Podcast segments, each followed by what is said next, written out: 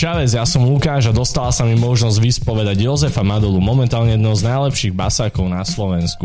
Hral po boku menám ako je Ema Drobná, Strapo, celé DMS, uh, je členom kapely General Fox, ľudových mladistiev, a podľa mňa ti ho nemusím viacej predstavovať, ale poďme sa rovno vrhnúť na rozhovor do taterského štúdia, kde budú robiť kerku.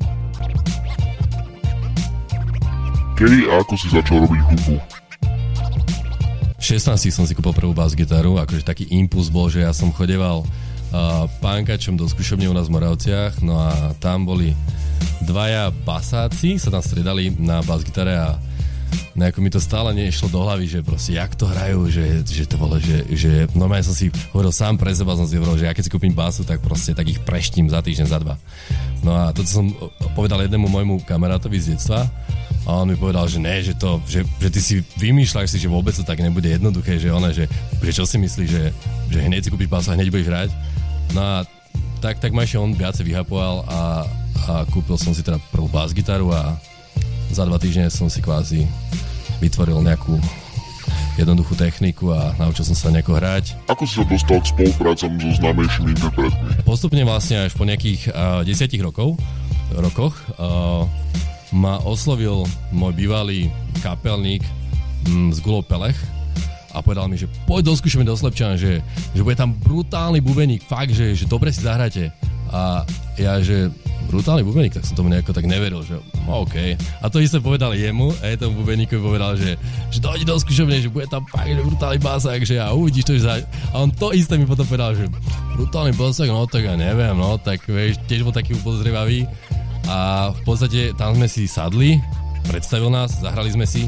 A to nome vesmír, chémia, len dvaja ľudia normálne, ty kokos, ale to máš pocit, keď si s nejakou ženou sadneš v sexe, vieš, úplne, že ty vole, odpadávali sme tam a on mi povedal, že počúvaš ma, o dva dní mám uh, chatu v Zázrivej a vlastne os- oslavujeme tam moju, uh, tuším, 30 rokov vtedy oslavoval alebo už sa nepamätám, ale viem, že mal nejaké také pekné číslo. No že dojdi tam a že budeme len hrať, budeme, nikoho tam nepoznáš, nikoho tam nebudeš poznať, že 40 ľudí, ale budeme len hrať. Tak, tak som tam nejako, uh, zobral som tam basový aparát, basu a fakt sme tam celé dva dní len slopali a hrali. No a tam bol uh, ba, uh, bývalý gitarista z kapely AMO, ktorým som tiež nejako tak sadol, Dany, pozdravujem ťa, brácho.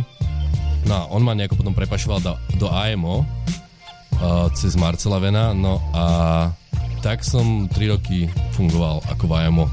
V podstate, keď odišiel Marcel Ven, tak dá sa povedať, že som tam bol akože kapelník, teda, teda o, o tú mm, repovú časť sa staral teda moje a, a ja som teda nejako viedol alebo mal pod kontrolou to, aby sme hrali čo najlepšie no, medzi tými hudobníkmi, takže aj mu bola veľká škola pre mňa, fakt.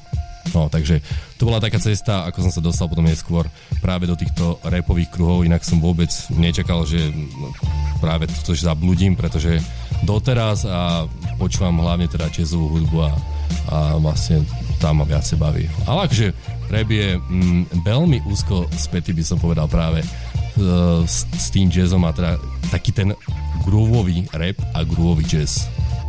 A s kým sa ti hrá najlepšie? Úplne najlepšie na svete sa mi hrá s mojím kolegom Milom, pretože on je vlastne uh, klavirista, pretože s ním hrávame aj UEMI, s ním hráme aj General Fox a s ním hráme aj vlastne v ľudových mladistvách. Všade to spolu uh, ťaháme a vlastne menia sa len všetci ostatní členovia, ale my dva sme všade.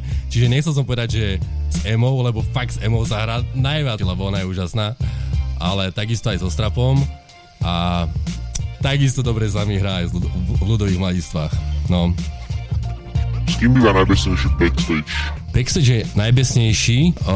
Čo som mal vo zvyku, tak to bolo s repermi, určite, ale akože zemou sú tiež pekné, fú, krušné chvíle.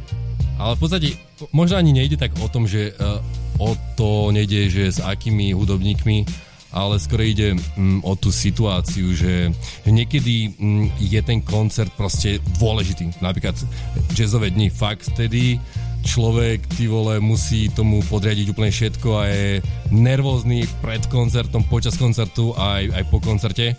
Takže sa nevie tak uvoľniť úplne, hej, a média a jazzová policia, hej, prvých 5 radov a neviem čo. A občas to tak padne, že najlepšie mm, backstage sú potom, ako ľudia dobre reagujú. Fakt. A to je jedno, že či to je školský koncert, alebo to je fakt, ty vole, mm, mm, firemka, alebo to je festival pre 10 tisíc ľudí. Čo trvá najdlhšie pri príprave koncertu? Úplne na, najviac času zožere Whatsappová komunikácia. Či mi to veríš, nie, my sa tam dokážeme povadiť, uh, vynadať si do úplných kretenov a všetko vlastne vybaviť už cez ten WhatsApp, alebo vlastne vykomunikujeme si dôležité veci. Čiže na skúšku dojdeme viac menej už ako keby tak profesionálne, vieš, že už tam neriešime také, že, že čo by si mal ako hento hrať, čiže už tam dojdeme s tým, že vieme. Takže mm, častokrát mi príde to aj, že keď sme napríklad hrali uh, s Boy Wonderom alebo mm, mm, s rôznymi inými repermi, že oni došli na prvú skúšku a už na prvej skúške povedali, že ty vole, to je ako brutálne hra. A pritom ani my sme to nejako veľa sa nepripravili, akože určite doma individuálne, každý to zožral, hej, ale spolu sme to nejako veľa nehrali, hej, že viac menej mm, čaro toho momentu, vieš, toho prvého, toho stretnutia. Ako sa hrá kapela v spojení s DJom?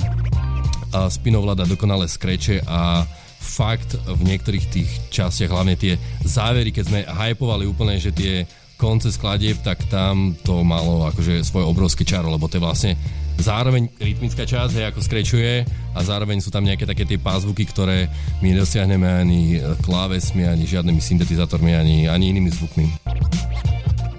Kebyže môžeš hrať po boku akéhokoľvek hudobníka, koho by si vybral? Chcel by som hrať s Mírom Jarošom, neviem. Fakt teraz akože nepoviem, lebo ja som, ja som mm, ho, hocikým kvalitným. Akože určite, kebyže môžem aj nevy, neživých, tak by som možno, že by som priviedol na svet Kurta Cobaina, aby som, aby som si s ním dal proste tri tupé akordy hej dokola, ale proste tá energia, čo by z toho išla, tak by bolo niečo strašidelné. Ale kebyže mm, z týchto hviezd svetových, tak asi ten Kendrick Lamar, no, že určite, alebo, alebo Meg Miller, ty vole, vítaj späť. Neviem, no, určite by som si trúfol s tými najväčšími esami. Raz v živote. Maybe, no. Čo by si odkázal ľuďom, ktorí si práve toto vypočuli? Chcel by som povedať ľuďom, že nedávajte sa tetovať ako názročný. Fakt, určite si to premyslíte a, a budete v tom mať fakt oveľa viacej jasno a premýšľate nad tým, keď aj 10 rokov ako ja, moje prvé tetovanie bolo v 30 a hudobne podporujte, no podporujte podľa mňa určite slovenskú produkciu, ale hlavne tú kvalitu. Hej, a chodiť, choďte na koncerty častejšie, lebo ja som si všimol, no, odkedy akože je doba mm, Facebooková a Instagramová, tak tí ľudia sú pohodlní, hej, a radšej si to všetko posie, pozrú doma na displeji s vyloženými nohami. Neviem, no. Podľa mňa by sa to mohlo trošinka otočiť, hej, prospech nejakej aktivity. Joško Madola je momentálne o jednu kerku krajší a dúfam, že vy ste zase informovanejší viac o niečom, čo ste nevedeli. Ak mám pravdu, tak nám nezabudnite dať like, odber, prípadne to zazdieľať. Budeme iba veľmi radi. Čaute, majte sa. Pš.